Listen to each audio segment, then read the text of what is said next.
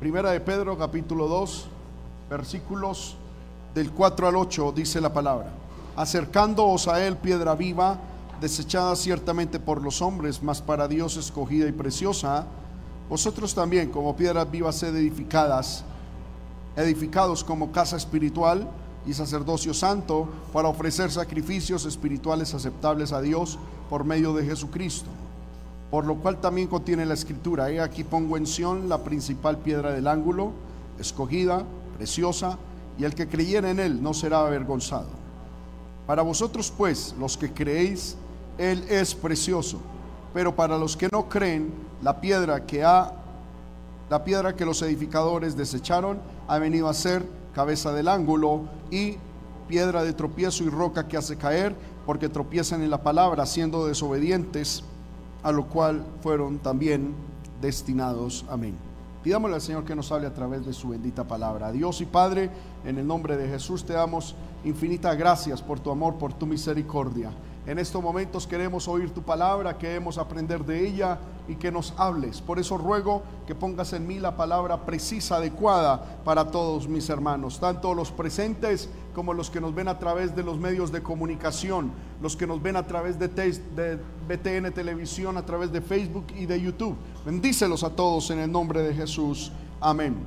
Tome su lugar, hermanos, sin dejar de alabar el nombre del Señor.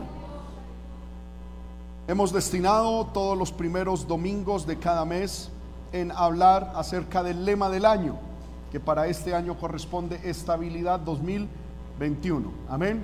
Y hemos visto, hermano, que Dios es un Dios de estabilidad que quiere darnos estabilidad. Bendito sea el Señor. Quiere que nosotros disfrutemos de una vida estable en Él. Amén. En un mundo tan convulsionado en el que estamos, Qué bueno es poder encontrar que Dios quiere darnos estabilidad. Amén. Gloria al Señor. Y vimos, hermano, a lo largo de ya varias predicaciones que la estabilidad solo se encuentra en Jesús. Jesús es la roca inmovible de los siglos. Cualquier cosa puede caer, cualquier cosa se puede desestabilizar Cualquier cosa puede, hermano, moverse, menos nuestro Señor Jesucristo, menos el que es la roca inmovible de los siglos. Ahora, la estabilidad entonces, hermanos, está en Cristo. No hay otra estabilidad por fuera de Cristo. Hermanos y hermanas que están aquí, que me escuchan, no hay forma de disfrutar la estabilidad si no está en Cristo. Hay gente que piensa que la estabilidad es tener dinero. Eso, el dinero no ofrece estabilidad, porque el dinero es hoy y mañana puede que no esté. Las riquezas son tan efímeras como la misma neblina, hermano, que aparece en la mañana. Hoy hay, mañana no hay. Bendito sea el Señor. Y más aún si esas riquezas se fundamentan, hermano, en en las llamadas economías emergentes que hoy están, mañana no están. Amén. Bendito sea el nombre del Señor. Dios quiere que nosotros tengamos confianza en Él. Y en Él es que reposa nuestra estabilidad. Ahora, para nosotros, hermano, poder disfrutar de la estabilidad, vuelvo y repito, tenemos que considerar a Jesús como esa fuente inamovible. Y sobre él construir nuestra vida y nuestro hogar y todo nuestro ser. Y vimos, hermano, en anteriores enseñanzas, y lo presento a manera de resumen como para contextualizar, que yo puedo tener una roca inmovible y sobre ella querer edificar.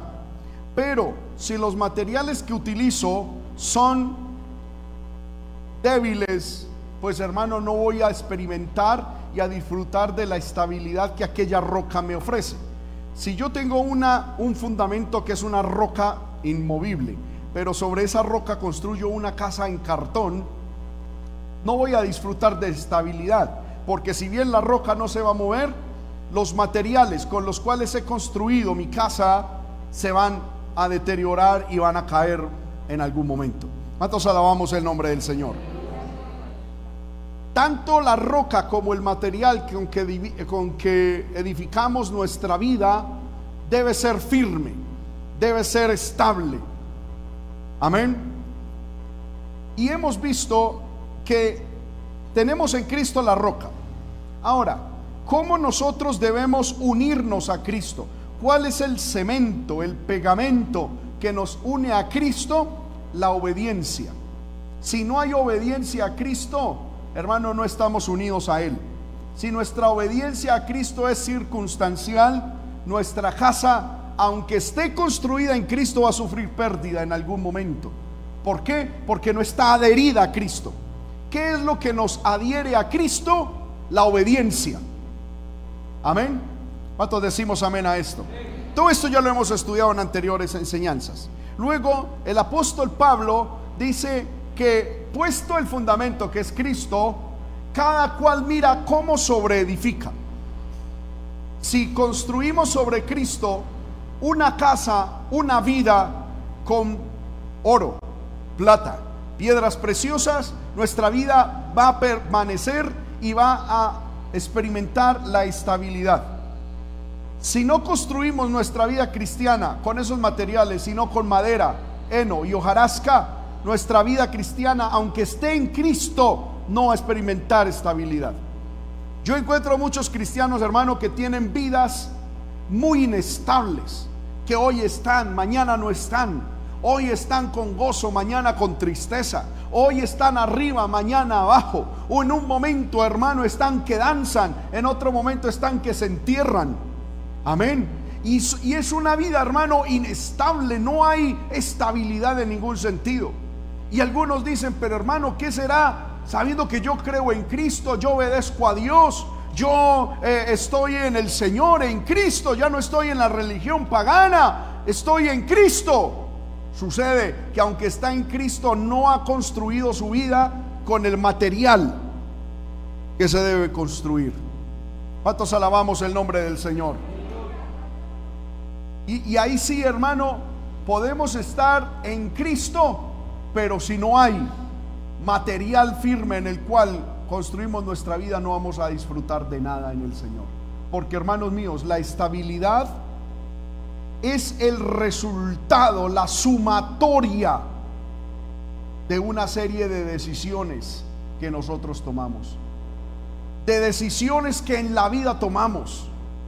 De aciertos que, hermanos, se toman en la vida y que se van sumando a lo largo de nuestra vida. Si hoy yo tomo una decisión por Dios, pero mañana no tomo una decisión por Dios, no voy a tener estabilidad.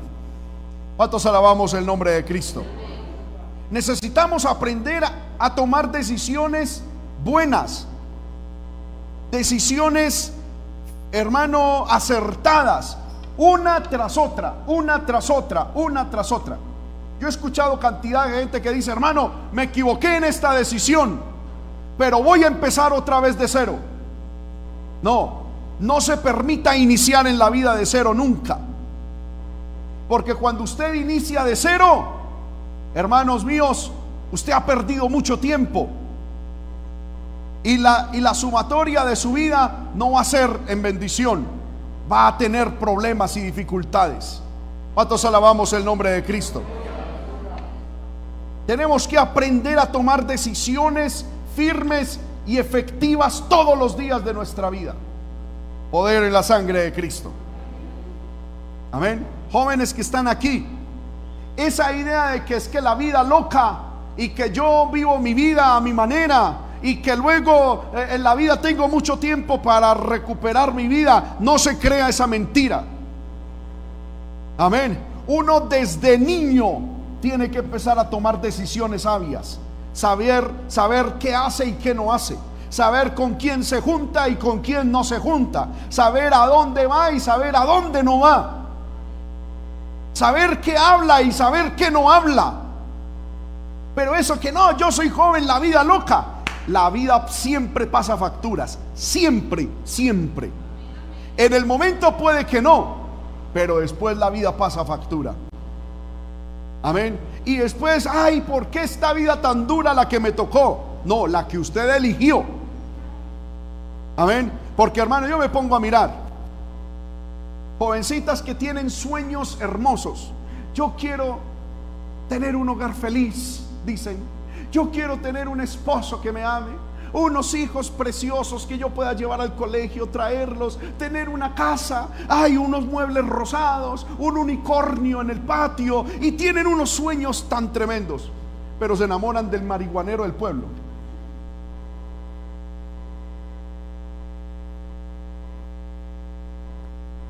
Mm. Y los amigos son los reggaetoneros de la esquina. Y las amiguitas son las las más vagabundas del colegio. Pero tienen unos sueños tan hermosos, nunca los va a realizar. Nunca. Amén. Uno tiene desde muy temprano en la vida que saber elegir, que saber qué se conversa y qué no se conversa. ¿A quién le voy a entregar mi corazón o a quién no le voy a entregar mi corazón? Cuando hermano yo era niño adolescente, yo sabía, la mujer con la que yo me voy a casar y es una mujer que tiene que tener unas cualidades. Y yo siempre decía, son cinco puntos que yo buscaba en una mujer desde niño. Amén. Desde niño. Y a mí venían, hermano, tentaciones, cosas, y yo decía, Julanita de tal, no.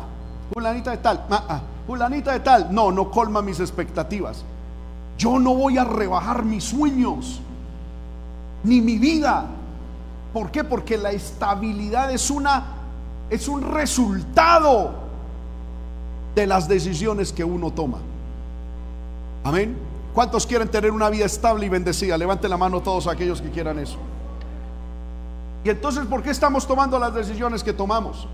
¿Por qué no estamos buscando a Dios con todo el corazón? ¿Por qué nos alejamos de la iglesia? ¿Por qué no oramos? ¿Por qué no buscamos a Dios? ¿Por qué estamos buscando, hermano, y invertimos el tiempo en Facebook, en las redes sociales? ¿Por qué, hermano, estamos eh, eh, perdiendo el tiempo miserablemente? Sueños muy bonitos, pero hermano, no estamos siendo consecuentes con lo que anhelamos. ¿Cuántos alabamos el nombre del Señor? Gente, hermano, que dice, ay, hermano, yo quería tener un hogar en bendición. ¿Y por qué la fornicación? ¿Por qué el adulterio? ¿Por qué la infidelidad? Y luego llegan diciendo, hermano, ¿yo qué hice para estar así? Mano, todo en la vida se paga. La Biblia en el libro de Deuteronomio dice, en vida pagarán, les haré pagar el descarrío y el desatino de sus caminos. En vida pagarán. Amén. Nada es gratuito. Todo uno lo ha sembrado y ahora lo está cosechando. Y lo que mañana quiera yo cosechar, lo tengo que sembrar hoy. Yo veo gente amargada. Ah, que a mí por qué me tocó esta vida. No le tocó nada. No hay nada escrito. Todo es el resultado de las decisiones que se han tomado por no pensar con el cerebro, sino con el corazón, por dejarse llevar por las amistades y por las sociedades, por creerle a quien no se debe creer, por estar donde no se debe estar. Amén. Porque hermano, yo digo, por ejemplo, si un hombre consigue una esposa en una taberna, ¿qué tipo de esposa va a conseguir? Diferente si la consigue en una iglesia. ¿Sí o no? Hermano, es que si aún en la iglesia no hay garantía de pleno éxito, ¿cómo será? Amén. Hermanos y especialmente adolescentes y jóvenes que están aquí, que me ven, piensen, piensen, estrenen ese cerebro. Amén. Yo le digo a eso cada rato a mis hijos que les da por ahí la chiripiorca y empiezan a llorar. Y yo le cálmese hermano, piense, piense, piense. ¿Usted por qué está llorando? Ay, que me quitó el papel. Usted piense, piense, estoy llorando por un papel. Yo le digo a mis hijos, piensen. Ay, es que tengo mucha rabia. No, no, no se deje manejar por lo que sienta. Piense, papá, le digo, piense, piense. Piense, usted tiene un cerebro ahí adentro, piense, ¿qué quiere? ¿Se va a agarrar con su hermano y vamos a armar aquí una tercera guerra por un papelito, por un juguete? Piense. Y lo vivo le digo a, todos, hermano, pensemos, pensemos.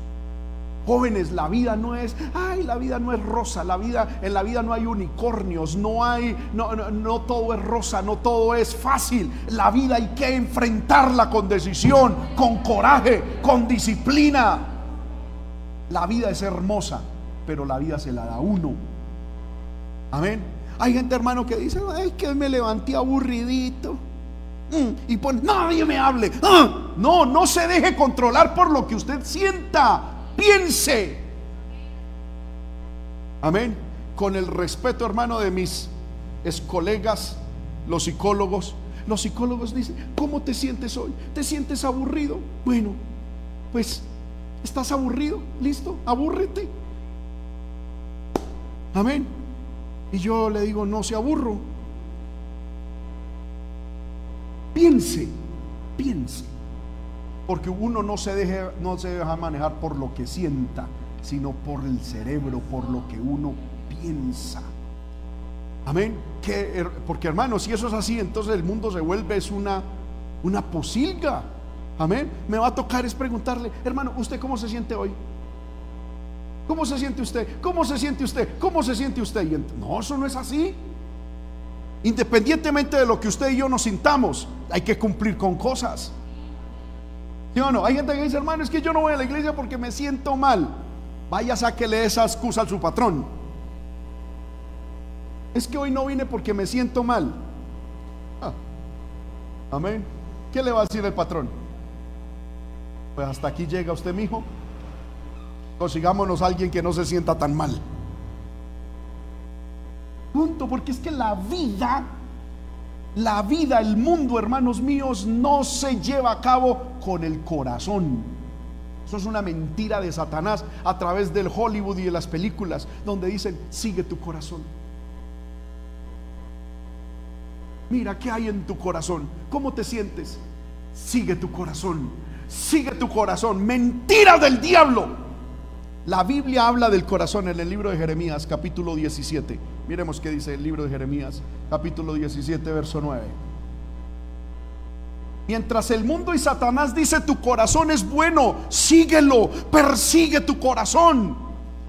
El Señor dice en Jeremías 17, 9, engañoso es el corazón más que todas las cosas y perverso ¿quién lo conocerá? ¿A quién le vamos a creer? ¿Al diablo que dice, sigue tu corazón? ¿O a Dios que nos dice, tu corazón es engañoso más que todas las cosas y perverso? ¿A quién le vamos a creer? Yo le creo a Dios, yo le creo a la palabra. Y si le vamos a creer a la palabra, entonces mi versión y mi consejo es, no siga en nada su corazón. Porque su corazón y el mío es engañoso más que todas las cosas. Hermanos míos, le voy a decir, el peor enemigo que usted y yo tenemos no es ni siquiera Satanás. Es su corazón. Es usted. Y cuando hablo de corazón no es este órgano que está aquí, palpitando. No, es sus sentimientos, es su ser interno. No hay más no hay enemigo más peligroso que usted tenga que usted mismo. Y eso que usted y yo llevamos por dentro es engañoso más que todas las cosas. Y perverso. Amén. Que el Señor nos ayude. Mira, hermano, el Señor en su misericordia me ha permitido tratar con muchas personas que los psicólogos y los médicos llaman esquizofrénicos, lo que la gente llama locos, toda esta cuestión. Lo primero que tengo que decir es que la mayoría de casos son demonios que se apoderan de las personas. Pero también he visto que son personas que le dan mucha rienda suelta a lo que sienten, a las emociones. Y llegan a un punto de desconectar la realidad y de pensar que lo que ellos piensan y sienten es la realidad. Amén. Y por eso encontramos las personas depresivas. Yo sé, hermano, y no quiero desconocer, la depresión es una enfermedad que duele más que cualquier otra cosa. Duele más que un cáncer, duele más que cualquier cosa. Las enfermedades mentales son duras, hermano. Yo, yo le tengo mucho respeto a las enfermedades mentales. Una enfermedad mental duele más que cualquier enfermedad física. Pero la primer cosa que tiene que hacer la persona que está en esa situación es aprender que sus sentimientos y sus pensamientos son mentira y que son engañosos. Y que la única verdad que hay en este mundo es la palabra de Dios.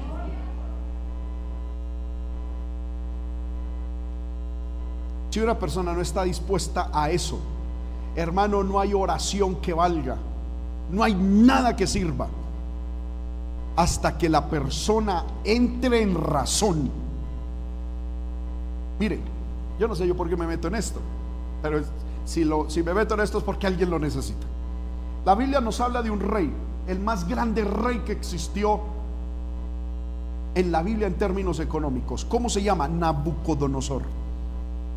Dice la Biblia, hermano, de que este hombre era un rey, pero de los reyes duros que existió en la historia. Y debido a su orgullo, mire esto, ¿qué pasó con Nabucodonosor? Vamos al libro de Daniel. Nada de esto, hermano, estaba en el mensaje. La idea mía era repetir el mismo mensaje de la primera, del primer culto, y, pero Dios cuando le toma el control, Dios hace lo que Él quiere, punto. ¿Sí o no? Daniel capítulo 4.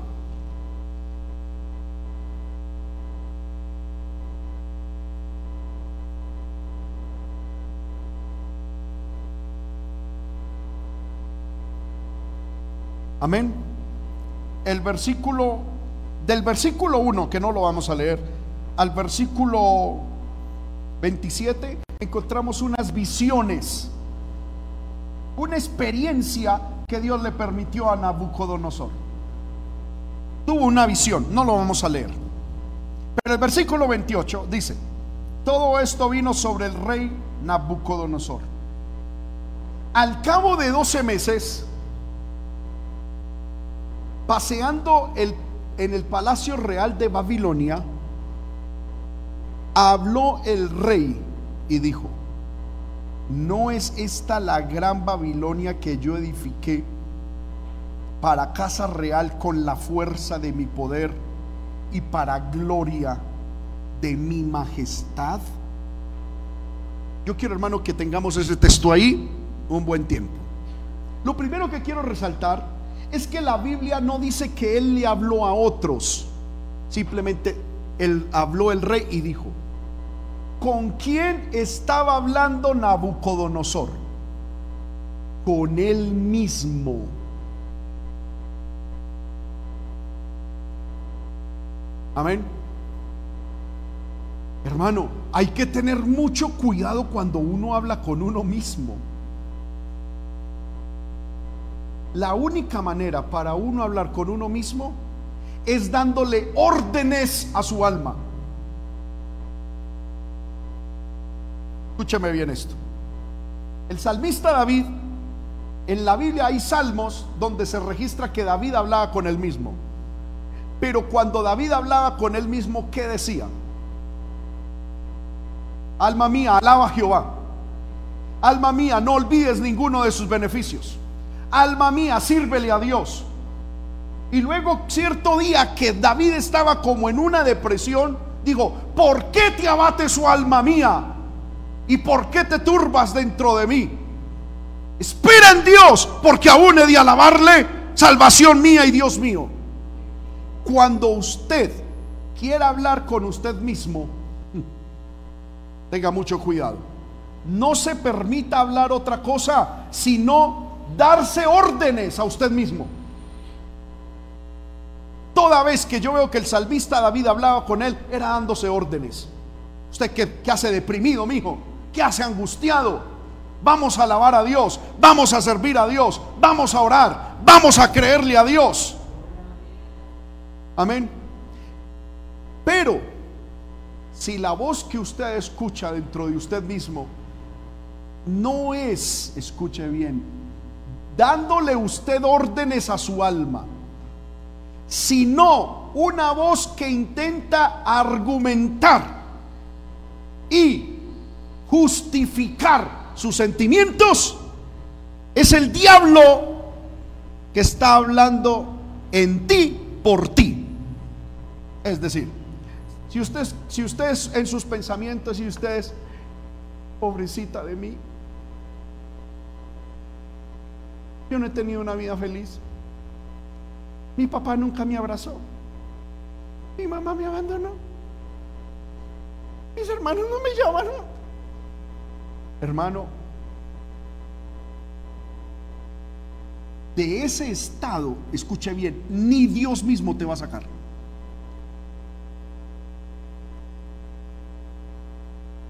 ¿Por qué? Porque la Biblia a nosotros nos enseña que nosotros tenemos que aprender a manejar y a controlar los pensamientos.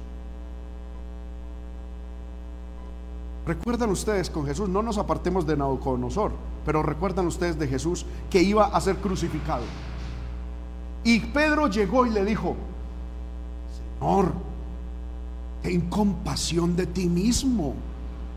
¿Cómo vas a permitir que te lleven a la cruz y morir? ¿Y qué le dijo Jesús? Jesús le dijo, oiga, sí, Pedro, usted tiene razón. ¿Cierto que sí?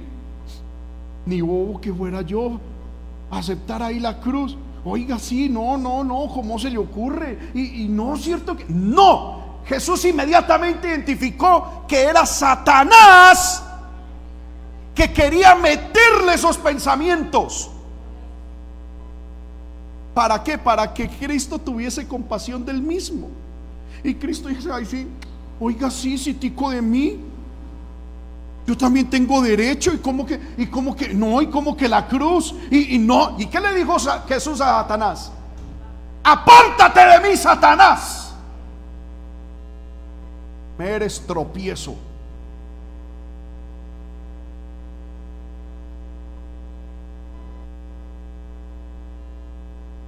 Hermano, la verdadera guerra espiritual suya y mía estás aquí.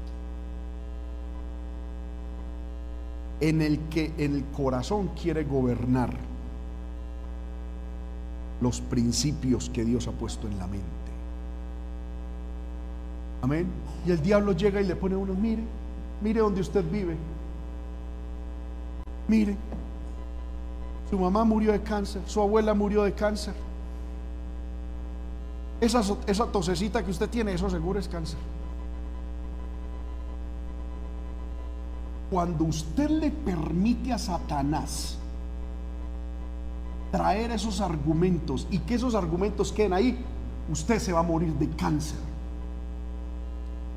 Y no va a haber poder ni siquiera en Dios que le quite ese cáncer, porque usted ya lo aceptó en su mente, ya le creyó la mentira al diablo. Me estoy haciendo entender con esto. Pero cuando usted dice, a ver qué es lo que yo estoy pensando, alma mía, alaba a Jehová. Alma mía, cántale a Dios. Alma mía, no olvides que Dios es bueno.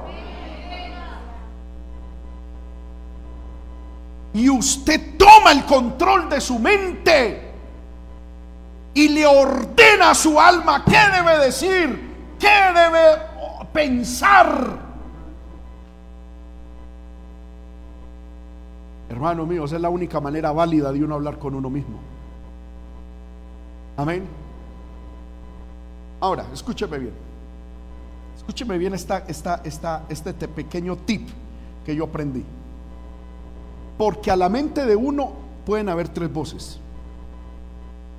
La voz de Dios, la voz del diablo y la voz de uno mismo. Amén. A la mente le pueden llegar a uno esas tres voces. ¿Cómo saber uno cuándo es la voz de quién? Muy sencillo. Si a usted la voz que le llega es para alejarlo de Dios, de Dios no es. Es decir, ay hermano, es que me vino una voz del cielo que me dijo que no orara.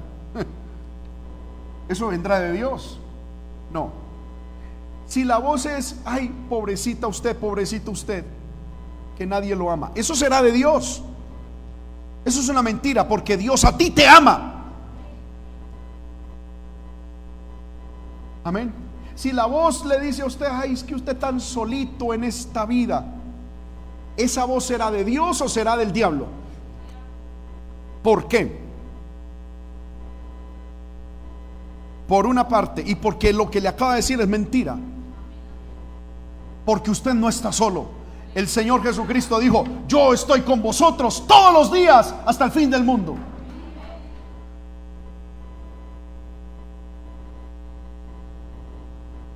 Es una mentira. Amén. Si viene el pensamiento, ay, usted se va a morir de COVID. ¿Esa voz es de quién? ¿De Satanás o de Dios? Yo encuentro en la Biblia que la Biblia dice, no morirás, sino que verás la gloria de Dios. ¿A quién le vamos a creer? No es positivismo, es pararnos en la palabra. Porque fe no es positivismo. Usted puede tener el positivismo que quiera y eso no va a funcionar. Se está hablando es de fe, de creerle a la palabra. Amén. Entonces, toda voz que vaya en contra de lo que dice la Biblia, hermano, no es de Dios. Amén. Si viene una voz que dice, ay, usted no puede hacer nada, usted es un derrotado, ¿eso de quién será? De Satanás. Porque la Biblia dice, todo lo puedo en Cristo que me fortalece. Amén. Y el diablo llega y dice, mire, no, pero es que usted no ha podido. Usted inició tal cosa, mm, mm, le fue mal. Le hizo, mm, mire que a usted la abandonaron. Ha tenido 40 novios y todo la... ¿De quién es esa voz? De Satanás. Porque Dios a ti te ama. En el libro de Jeremías dice, con amor eterno te he amado, por tanto te prolongué mi misericordia. Amén. Entonces uno tiene que mirar, hermano, lo que uno piensa de dónde viene. Ahora, si usted tiene una voz que le dice, busque de Dios, vaya a la iglesia, abandone ese pecado y busque de Dios, ¿de quién será esa voz? De Dios. ¿Por qué lo digo de esta manera, hermano? Porque es que hay veces nos levantamos a las 3 de la mañana, nos despertamos y hay una voz que nos dice, póngase a orar, hay que el Señor reprenda al diablo. No es Dios que te está hablando. Amén. Ahora, ¿cómo saber si no es una voz de Dios? ¿Cómo saber si es del diablo o es mía? Muy, muy sencillo. Satanás no sabes, no sabe lo que usted está pensando. Escucha bien. Satanás no sabe lo que usted está pensando. El único que sabe lo que usted y yo estamos pensando es Dios. Satanás no sabe.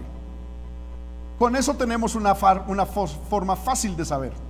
Si un pensamiento le llega a usted, Satanás se lo pudo haber sembrado, porque la Biblia dice que él manda dardos de fuego que son pensamientos. Satanás, ahí donde usted está, le puede estar mandando dardos, pensamientos, pensamientos, pensamientos. ¿Cómo sabe usted si los pensamientos son suyos o del diablo? Sencillo. Coja un pensamiento y si en su pensamiento, ese primer pensamiento, es argumentado es usted. Por ejemplo, a usted le llega un pensamiento. Quítese la vida. ¿Eso de quién será? ¿De Dios? Del diablo. Pero ¿cómo saber si eso nació en el diablo o en usted? Ya sabemos que no es de Dios. Usted inmediatamente hágase un pensamiento sin decirlo. Diga, ¿y por qué me tengo que quitar la vida? Sin decirlo en su mente. Si usted hace esa pregunta y le llega un pensamiento, contestando ese pensamiento, no es Satanás porque el diablo no sabe lo que usted está pensando. Es usted. Y si usted se hace esa pregunta y no tiene respuesta, usted dice, hasta ah, el diablo. Porque el diablo no sabe cómo contestarle. ¿Sí me estoy haciendo entender con esto? Ahora, hermano, si usted se da cuenta que es Satanás el que le está sembrando pensamientos, ¿qué tenemos que hacer? La Biblia dice, acercaos a Dios, resistid al diablo y de vosotros huirá. Y póngase toda la armadura de Dios, como dice el libro de Efesios capítulo 6, verso 10, con que podáis apagar los dardos de fuego del maligno hay que empezar a hacer guerra espiritual y echar fuera al diablo. Y no, y no permitir que esos pensamientos hagan nido en el corazón. Un pastor chino decía un día, yo no puedo evitar que las aves vuelen encima de mí. Lo que sí puedo evitar es que hagan nido en mi cabeza.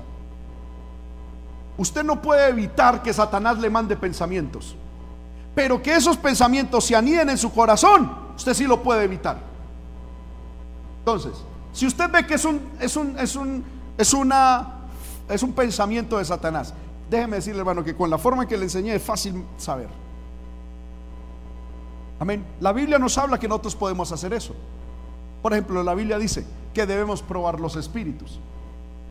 Si se manifiesta un espíritu diciendo que es de Dios, ¿cómo puedo saber yo si ese espíritu es de Dios o no? haciéndole una pregunta sencillita, lo dice Primera de Juan, preguntándole a ese espíritu, espíritu, ¿usted qué dice que es de Dios? ¿Cristo vino en carne? Si es un ángel de Dios, un espíritu de Dios, él tiene que decir, si Cristo vino en carne. Si es un demonio, la Biblia dice que el demonio jamás aceptará que Cristo vino en carne.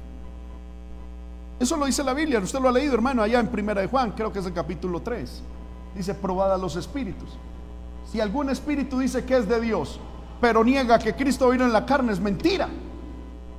Yo tengo que probar los espíritus y tengo que probar mis pensamientos, a ver de dónde provienen. Si ya sé que no son de Dios, entonces me queda pensamientos míos y pensamientos del diablo. ¿Cómo sé que es un pensamiento del diablo? Si en mi pensamiento le hago una contrapregunta y si se queda sin respuesta, el diablo que me está atacando. Porque el diablo no sabe lo que yo acabo de preguntarle. Quedó gringo. Pero si cuando yo le hago una contrapregunta a mi pensamiento, resulta que hay una respuesta, soy yo.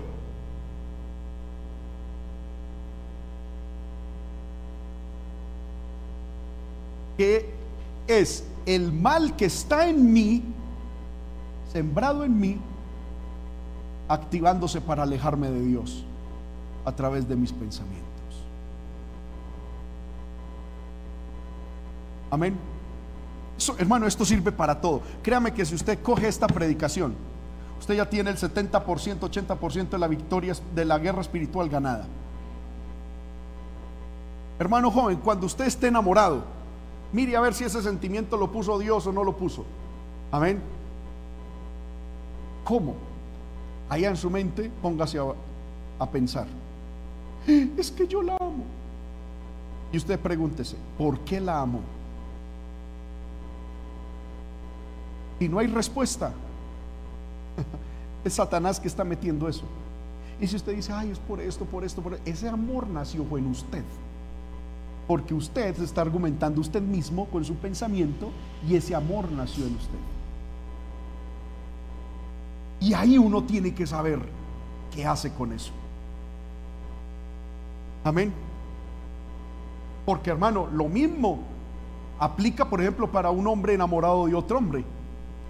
Ay, es que el amor es de Dios. Dice, no, ningún amor, no todo el amor es de Dios. Porque si alguien que dice que ama al diablo, entonces ese amor también es de Dios. No.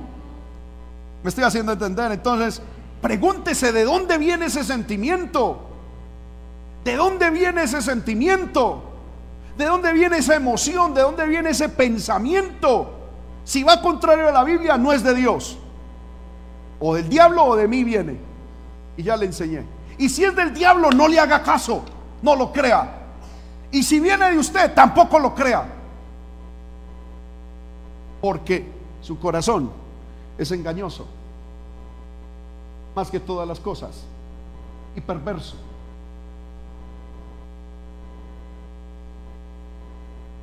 ¿Cuántos decimos amén, hermano? Levante la mano el que me entendió. Espero que le sirva. Amén. Porque algunos dicen, hermano, pero es que yo estoy deprimido. Ay, me quiero disparar con un banano. Ay, no, es que esta vida es cochina. Hermanos míos, ¿qué es eso? Yo lo digo con mucho respeto, entendiendo el dolor de su mente. Sé que hay un dolor ahí. Pero ¿qué es eso? ¿Por qué te permitiste llegar al punto en que Satanás te separó de la realidad de la vida? Porque la vida es dura, pero con Dios hay victoria. La vida, hermano, es, hay que lucharla, pero Dios nos ha prometido estar con nosotros. la Biblia dice, aunque tu padre y tu madre te dejaran, con todo el Señor Jehová te recogerá.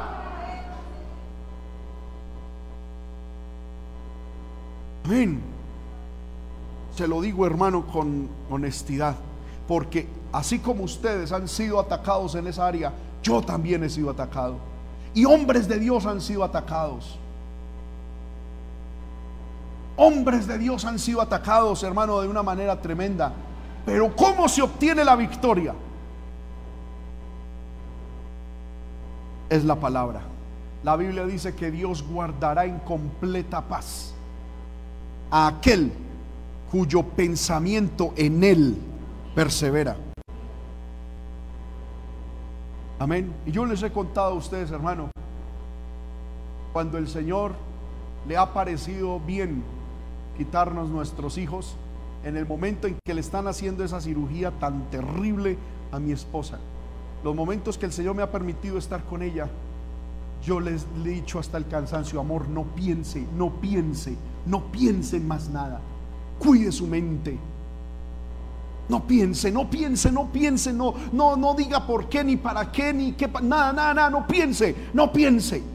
Y lo único que yo me aferro ahí, hermano, cerca de ella es solamente diga Dios es bueno, Dios es bueno, Dios es bueno, Dios es bueno. Y llénese su mente, Dios es bueno, Dios es bueno, Dios es bueno, Dios es bueno, Dios es bueno. Y repítalo un millón de veces, Dios es bueno, Dios es bueno, Dios es bueno. Y aunque estábamos en la cirugía de la misma muerte, Dios es bueno, Dios es bueno, Dios es bueno. No se permita pensar, no permita que su mente se vaya. Ah, si yo fuera una mariposa, ay, volaría de flor en flor, pero soy una persona. Ay, hermano, una veces se pone a, a mirar. Créame, hermano, que nos hemos enfrentado consejerías así Ay, es que yo me siento como un caballo. Yo quisiera ser un caballo. Y por eso me gusta tanto el pasto, hermano. Ah, ¿Qué es eso, por Dios, muchacho? Ay, no, lo que pasa es que yo soy un hombre, pero dentro de mí hay una mujer. A ver, muchacho, de verdad.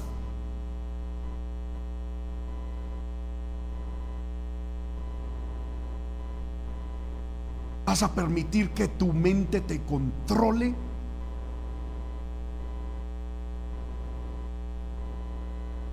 Hermano, esta sociedad está loca porque no tienen a Dios en el corazón. ¿qué le diríamos a un muchacho de 15 años que llegue diciéndonos que se quiere quitar un brazo? ¿Qué le diríamos nosotros? Diríamos, ¿cómo le ocurre? Y si sigue con eso, lo metemos de psicólogo y hasta de psiquiatra. ¿Sí o no? Pero que llegue un muchacho diciendo, ay, yo me quiero cambiar mis genitales porque soy otro sexo. Le aplaudimos, ay, tan valiente. Esta sociedad está loca. No es así. Bendito sea Dios por el Evangelio. Que así a muchos les choque, les harta. El Evangelio pone las cosas en orden. Amén. Hermana, hermano, si hay alguien aquí sufriendo de depresión, de cuestiones mentales, él lo está sufriendo porque le permitió eso al diablo. Pero hoy usted tiene que tomar una decisión en su vida de creerle a Dios y a su palabra. No necesita usted que nadie ore por usted, porque la gente hoy en día, hermano, hace sino buscar el pastor más ungido. Amén.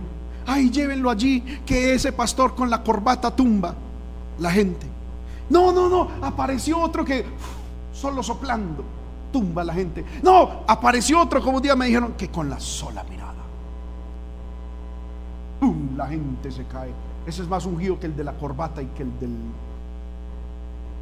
Ay, todos vamos para allá. No, no es así. La Biblia no dice persigan a los ungidos.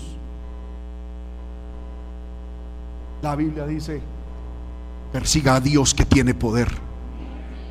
Es a Dios. Estás pasando por dificultad, sométete a Dios, resiste al diablo y Dios te dará la victoria. Pero hermano, le damos rienda suelta a lo que sentimos. Y después estamos buscando a ver quién nos arregla la, la mazamorra que hicimos nosotros mismos. Eso no es así. Hermano, y realmente, ¿qué puedo hacer más? ¿Qué puedo hacer yo o cualquier pastor más que una oración? Y hay gente, hermano, que uno ora y salen contentos. Ay, el pastor oró. Pero a los ocho días tienen que venir. Ore otra vez. Amén. Y se van otra vez. Ay, qué bendición. Y a los ocho, a los quince días, hermano, ore otra vez. Como si la iglesia fuese un, una estación de gasolina, hermano. Que se me acabó la gasolina, écheme en gasolina. Ay, gloria a Dios, qué bendición. Y se van. Y es, ay, otra vez, écheme gasolina. No, yo quiero que usted le crea a Dios, que se levante como un hombre de Dios. Que, que se enfrente al diablo, que se enfrente a los demonios, que se enfrente a usted mismo. Nabucodonosor, volvamos a la historia de Nabucodonosor. Amén. Estamos en Daniel 4, ¿qué? 28.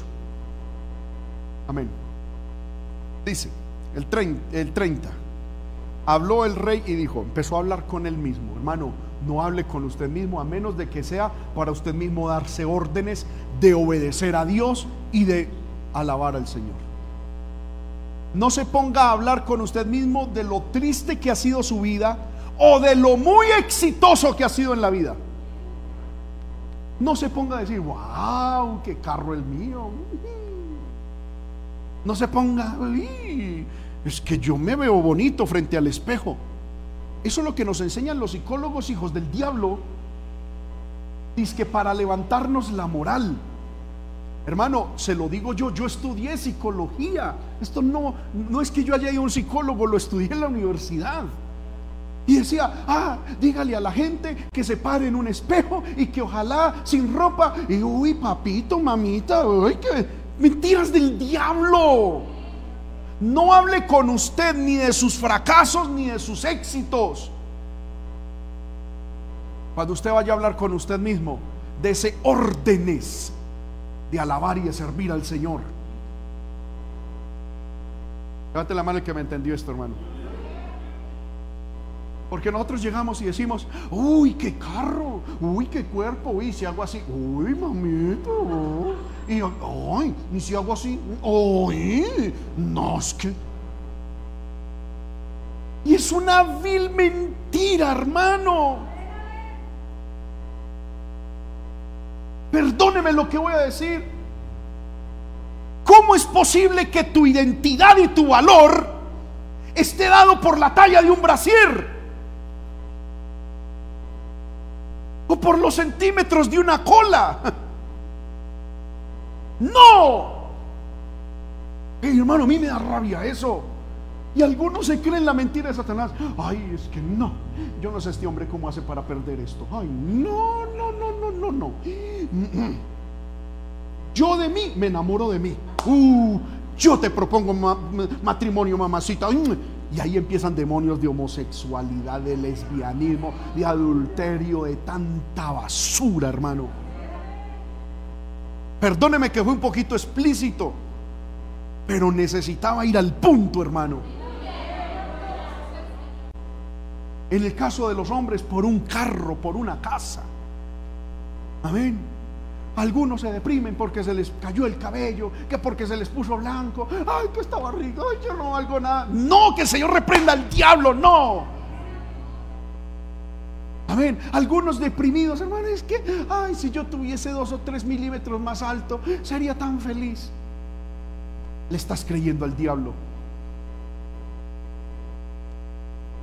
¿Sabía usted que las personas más altas es porque tienen más barro?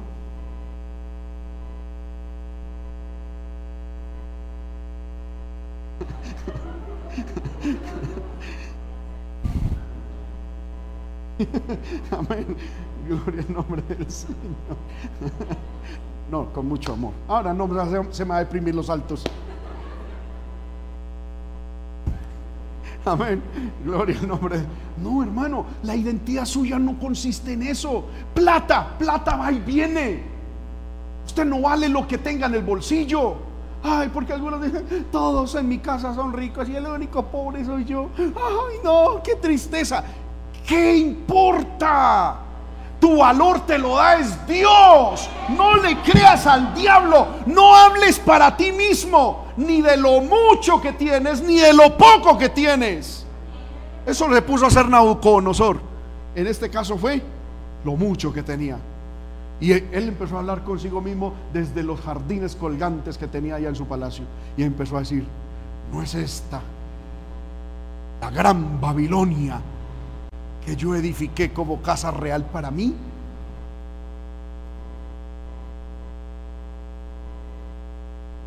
Los desórdenes mentales y la el desconectarse de la realidad comienza cuando uno empieza a hablar mucho con uno mismo y no de la manera correcta. Segundo, cuando uno empieza a percibirse de una manera incorrecta. ¿Sí? Tercero, cuando uno piensa que uno es el centro del universo. Yo les he hablado a ustedes hasta el cansancio de su hermano, ¿sí o no? Y sin embargo hay algunos que todavía lo, lo hacen. Hay gente que se cree el centro del universo. El Sol, la Luna, la Tierra, Marte, Júpiter y todo el mundo debe girar alrededor de ellos.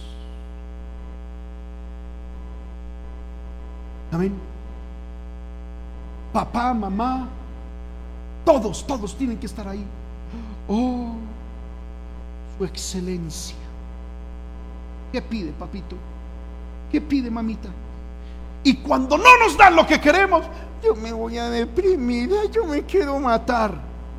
Entienda, papito, mamita, que usted no es el centro del universo.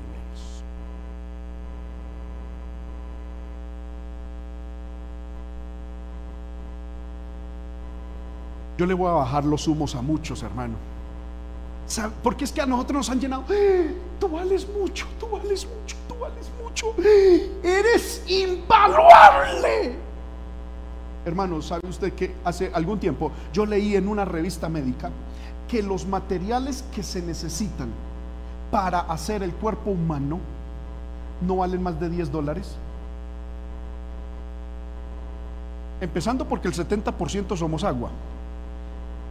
Es decir, si yo peso 100 kilos y el 70% es agua, estamos hablando más o menos de cuántos kilos de agua. 70, dígame cuánto vale 70 kilos de agua. Ahora hay un poquitico de vitamina B, vitamina C, minerales aquí, un poquito allá y una cantidad de grasa.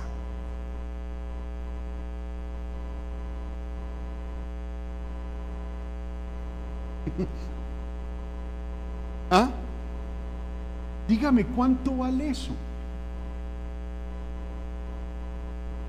Nada. Hermanos míos, se lo voy a decir con absoluto respeto. Usted y yo no valemos nada. Polvo somos y al polvo volveremos. ¿Qué es lo que hay importante en nosotros? La presencia de Dios, si es que la hay, porque no en todos hay. ¿A usted no lo hace valioso esos ojitos maravillosos? Porque como decía la viejita, esos son ojitos que se han de comer los gusanos. Usted no la hace valiosa el 90, 60, 90, eso, eso es tan tonto. Porque usted va a tener el primer hijo y eso ni en el recuerdo queda, hermana. ¿Sí o no? Las hermanas que ya han pasado por eso, ¿sí o no? Amén los jóvenes, que el pectoral, que el bíceps, que el tríceps. Se casan y lo que sale es la barriga hermano. ¿Y qué?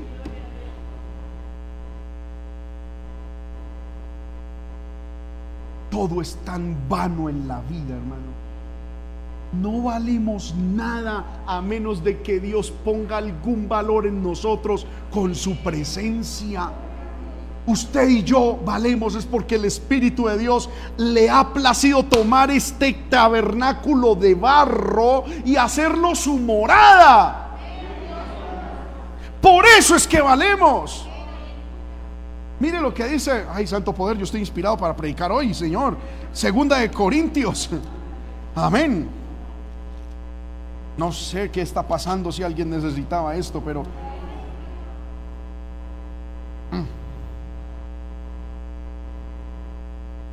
Segunda de Corintios 4, 7.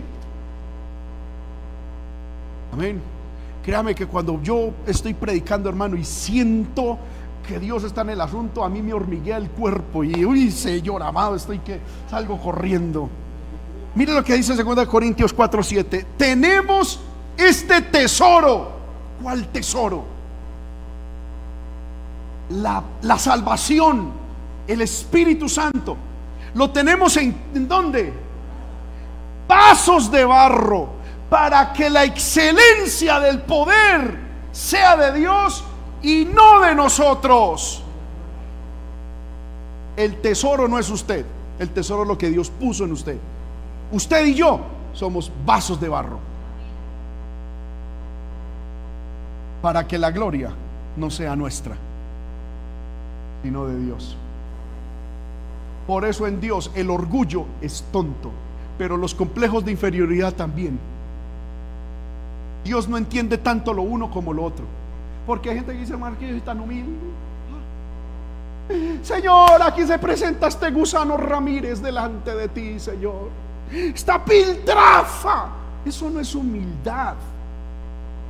No, por la gloria de Dios y por la misericordia de Dios somos lo que somos. Y Dios ha puesto un tesoro en nosotros. Somos vasos de barro. Hermanos, somos menos que nada si Dios no hubiese puesto sus manos sobre nosotros. Pero ahora que Dios se ha dignado mirarnos, no somos nada, pero por lo menos hay un tesoro. Y la gloria siempre será de Dios. La alabanza será de Dios. El reconocimiento será de Dios. ¿Cuántos pueden levantar su mano y decir, Señor, si hay en mí algo de gloria, levante su mano y dígale, Señor, si hay en mí algo de gloria, toda es para ti. Toda es para ti, porque en mí no hay nada, solo soy un vaso de barro. El tesoro, lo grandioso, es lo que tú has puesto en mí. A ti sea la gloria por los siglos de los siglos. Amén. Aleluya.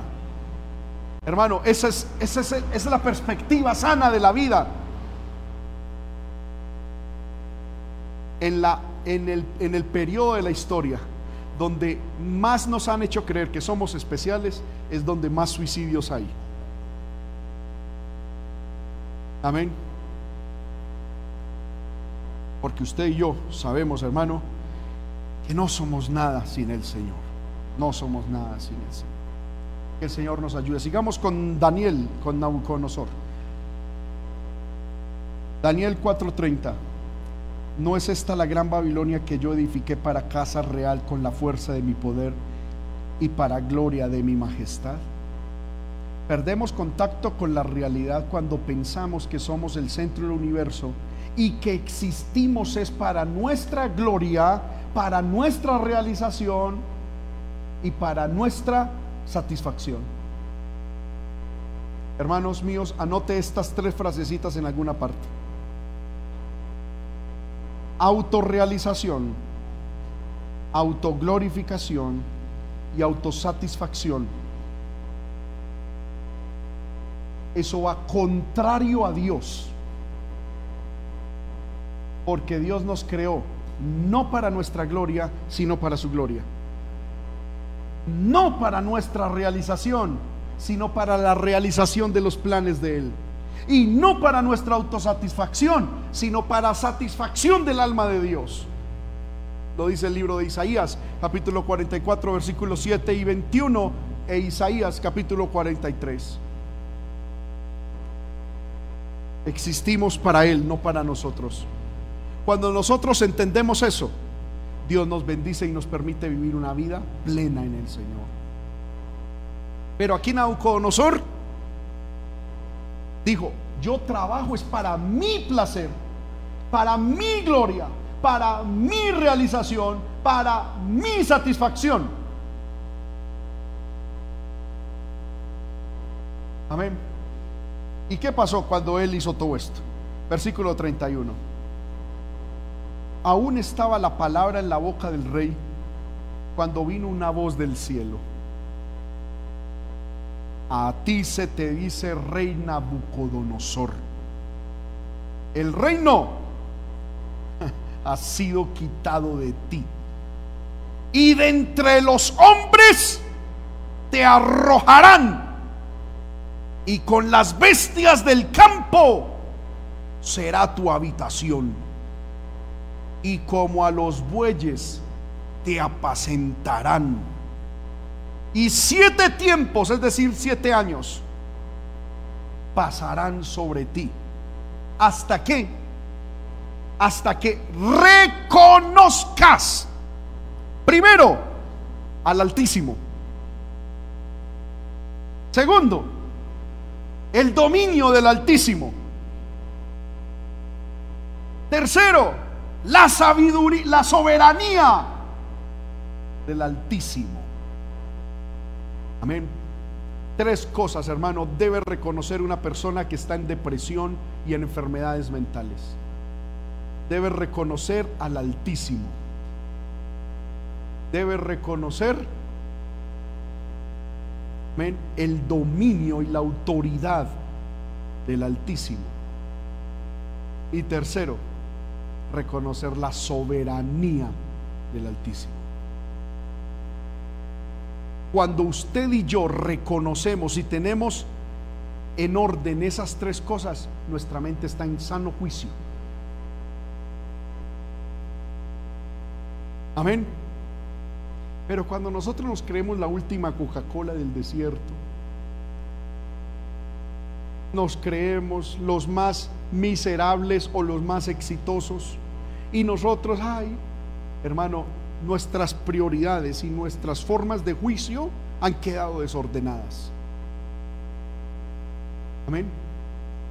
Pero cuando nosotros reconocemos a Dios como el Altísimo, es decir, el más grande de todos, y reconocemos su autoridad, que Él gobierna y que todo lo que Él quiere hace, como lo vamos a ver ahorita. Él tiene autoridad para bien o para mal y que es soberano. Es decir, que Él hace lo que se le da la gana sin tener que pedirle permiso a nadie. Nuestra vida, nuestros pensamientos empiezan a ser juiciosos, es decir, empezamos a tener juicio cabal, porque ese es el orden de las cosas. Entonces, si Él es altísimo, yo soy el bajísimo. Y si Él es el que tiene la autoridad, yo no tengo autoridad. Y si Él hace lo que Él quiere, yo me someto a Él. Y como Él es el Altísimo y Él tiene autoridad y Él hace lo que quiera, yo me rindo a sus pies y que Él determine de mí lo que quiera. Como decía Job, si Él me matare, en Él esperaré. Yo sé que mi redentor vive. Desnudo salí del vientre de mi madre y desnudo volveré allá. Jehová dio, Jehová quitó, sea el nombre de Jehová bendito. Puede llegar la situación que sea, que se le muera a uno los hijos, que le quiten la economía, que se le endemonie la esposa, que le, le llegue una sarna. Pero cuando uno tiene claro en su mente que Dios es el Altísimo, que Él es el que gobierna sobre todo asunto y que Él es soberano, la mente de uno siempre conservará juicio. Amén. Pero hermano, hay cristianos que pierden eso. Y algunos ven es al diablo por toda parte. Amén. Ay, hermano, el diablo. Ay, hermano, imagínense que yo iba por el centro y la sombra de un endemoniado me golpeó. Y yo sentí como, por favor, se me metió un chuki, un diablo, hermano. Ven al diablo haciendo, deshaciendo, con autoridad, soberano. Hermano, y cualquiera hace lo que sea así. Usted mire a Dios en todo momento. Salga al campo y vea la hierba y vea a Dios. Vea un pajarito y no diga mala suerte. No, vea a Dios. Vea una mariposa negra como hablábamos. ¿Cómo? O la gallina muerta. Amén. Vea la mariposa negra y no diga, ay, retro Satanás. No, Dios la hizo hermoso, Dios como hizo, qué color tan hermoso. Si usted ve al Altísimo, su autoridad, su poder y su soberanía en todo momento y en toda circunstancia, su mente nunca perderá contacto con la realidad ni con la verdad. Dios le dijo a Nauconosor, usted puede ser muy rey o muy lo que quiera, pero le va a llegar un, un momento en que su mente va a estar y se va a ir como un animal y van a pasar siete años hasta que usted ponga en orden, reconozca al Altísimo su dominio y su soberanía. Hermano Nabucodonosor pudo haber traído al más grande ungido de enlace. Y no iba a pasar nada hasta que él reconociera al Altísimo, su gobierno y su soberanía. Ven, versículo 33. En aquella misma hora se cumplió la palabra sobre Nabucodonosor. Y fue echado entre los hombres y comía hierba como los bueyes. Y su cuerpo se mojaba con el rocío cielo hasta que el pelo le creció como plumas de águila. Tremendo. Y sus uñas como la de las aves. Mira, hermano, llegó eh, para una persona irse al campo a comer pasto es porque su mente la perdió totalmente. ¿Sí o no? Tremendo. Y era el mismísimo rey Nabucodonosor. Versículo 34. Mas al fin del tiempo, es decir, a los siete años, yo, Nabucodonosor, él mismo está dando su propio testimonio. Yo, Nabucodonosor, alcé mis ojos a los cielos. Y mi razón, ¿qué? Me fue de vuelta. Y bendije al Altísimo. Y glorifiqué al que vive para siempre. Mire lo que dice. Cuyo dominio es sempiterno y su reino por todas las edades. Todos los habitantes de la tierra son considerados como nada. ¿Si lo ve? Él se creía la última Coca-Cola de, de, Babilonia. Después de la locura, dijo, nosotros somos nada. Es más bien, hermano, es más sabio que aprendamos esto a las buenas. Todos los habitantes de la tierra, dice él, son considerados como nada. Y él hace según su voluntad, es decir, es soberano. En el ejército del cielo y en los habitantes de la tierra. Y no hay quien detenga su mano y le diga, ¿qué haces? Cuando él reconoció al Altísimo, reconoció el poder, la autoridad y el gobierno de Dios y reconoció su soberanía, la razón le fue devuelta. Sus pensamientos fueron organizados. Tuvo contacto con la realidad real, con la verdad verdadera. Versículo 36. En el mismo tiempo mi razón me fue devuelta y la majestad de mi reino mi dignidad y mi grandeza volvieron a mí. Mis gobernantes y mis consejeros me buscaron y fui restablecido en mi reino y mayor grandeza me fue añadida. Ahora yo, Nabucodonosor, alabo, engrandezco y glorifico al Rey del cielo, porque todas sus obras son verdaderas, verdad verdaderas y sus caminos justos. Y Él puede humillar a los que andan con soberbia. Amén. Mire que ahí no lo llevaron ante un brujo, ante un pastor, ante nada. Es una decisión de la persona de poner en orden sus pensamientos reconociendo a Dios como el Altísimo, reconociendo su autoridad y reconociendo su soberanía. Amén. Esto sirve para la depresión. Esto sirve para la esquizofrenia. Esto sirve para cualquier situación mental. Por eso se llaman desorden mental, porque hay un desorden en la mente. Cuando la persona reconozca que Dios es el Altísimo y le alabe y le glorifique, reconozca su autoridad y su dominio y reconozca su soberanía, su mente deja de estar en desorden y está en orden y la razón le es devuelta. Amén, hermanos. Que el Señor nos ayude. Y que el Señor nos ayude, hermanos. Yo le invito a que levante sus manos. Póngase de pie, por favor. Levante sus manos. Y vamos a orar en estos momentos.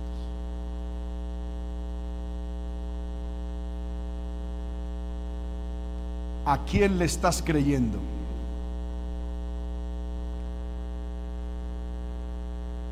¿Qué voces hay en tu mente? ¿Quién está hablando? ¿Quién?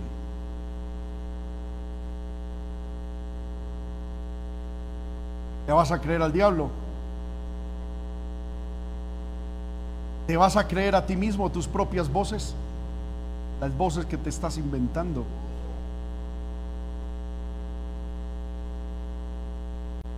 ¿O le vas a creer a la palabra?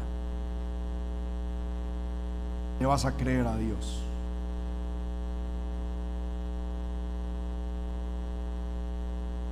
Yo no voy a orar por nadie. Ya la palabra fue dada. El que sienta algún desorden mental, el que vea que sus pensamientos están confundidos, que tiene problemas en sus pensamientos, usted lo que tiene que hacer es levantar su mano y decir, yo creo y declaro que Dios es el Altísimo.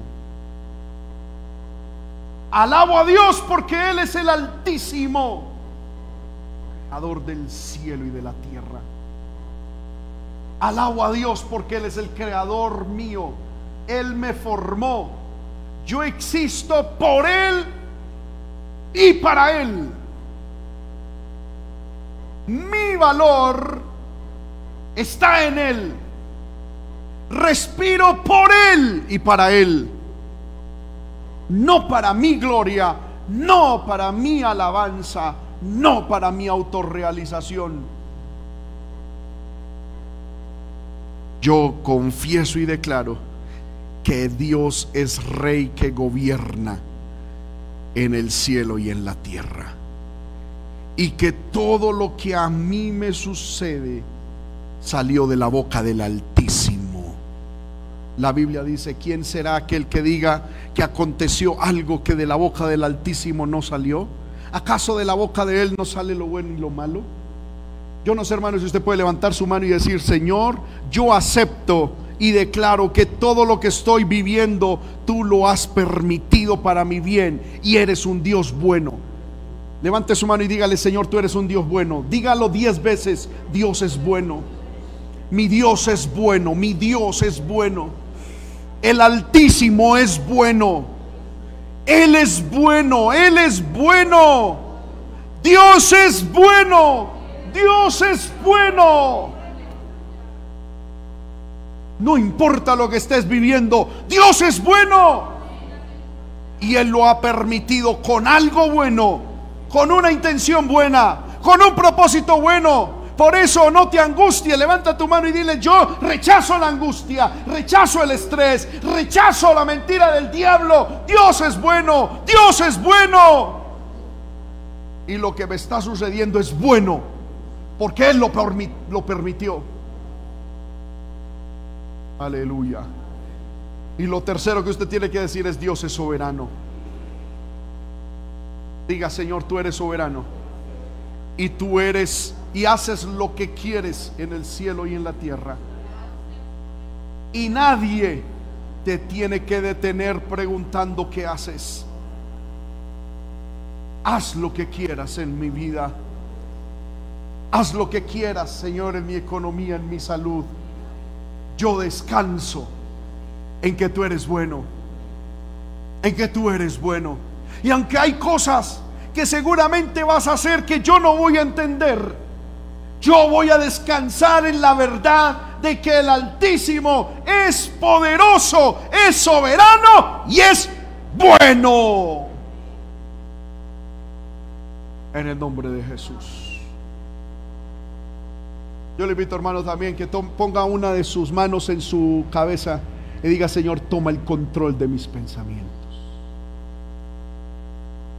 Toma el control de mis pensamientos. Y me gustaría que los hermanos de multimedia pusiéramos el libro de Filipenses, capítulo 4. Siga ahí orando, hermano. Aleluya, aleluya, aleluya. Libro de Filipenses, el capítulo 4. Yo siento que Dios está aquí. Aleluya, aleluya, aleluya. Filipenses capítulo 4, verso 8. Ponga su mano en su mente y diga, Padre, en el nombre de Jesús, todo lo que es verdadero, lo estoy leyendo de la Biblia, todo lo que es verdadero, todo lo honesto, todo lo justo, todo lo puro, todo lo amable, todo lo que es de buen nombre, si tiene virtud alguna, si es digno de alabanza, en eso voy a pensar. Rechazo las mentiras, rechazo la fantasía, rechazo los pensamientos emocionalistas, sentimentalistas de mi corazón. En mi palabra, en mi palabra, en mi palabra, Señor amado, está tu palabra. En mis pensamientos está tu palabra. En mis acciones está tu palabra. Que sea ella mi luz. Que sea ella la que me guíe. Toma el control de mis sentimientos, de mis emociones. Y que solo sea tu palabra la que me guíe. En el nombre de Jesús. Rechazamos la mentira del diablo. Fuera la mentira del diablo. Me someto a Dios. Diga, me someto a Dios. Y rechazo al diablo. Me someto a Dios. Y rechazo al diablo. Me someto a Dios. Y rechazo al diablo. Me someto al Padre. Y rechazo al diablo. Me someto a Jesús. Y rechazo a Satanás. Me someto al Espíritu Santo y rechazo a Satanás.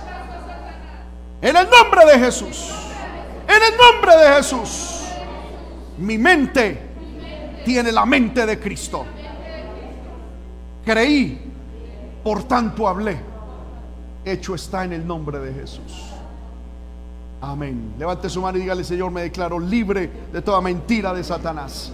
Me declaro libre de toda depresión. Me declaro libre de toda locura, me declaro libre de toda amargura, me declaro libre de todo, de toda guerra, de toda, eh, Señor, desorden mental, me declaro libre en el nombre de Jesús, me declaro libre, libre, libre, libre, libre, ahora, con el poder de la palabra,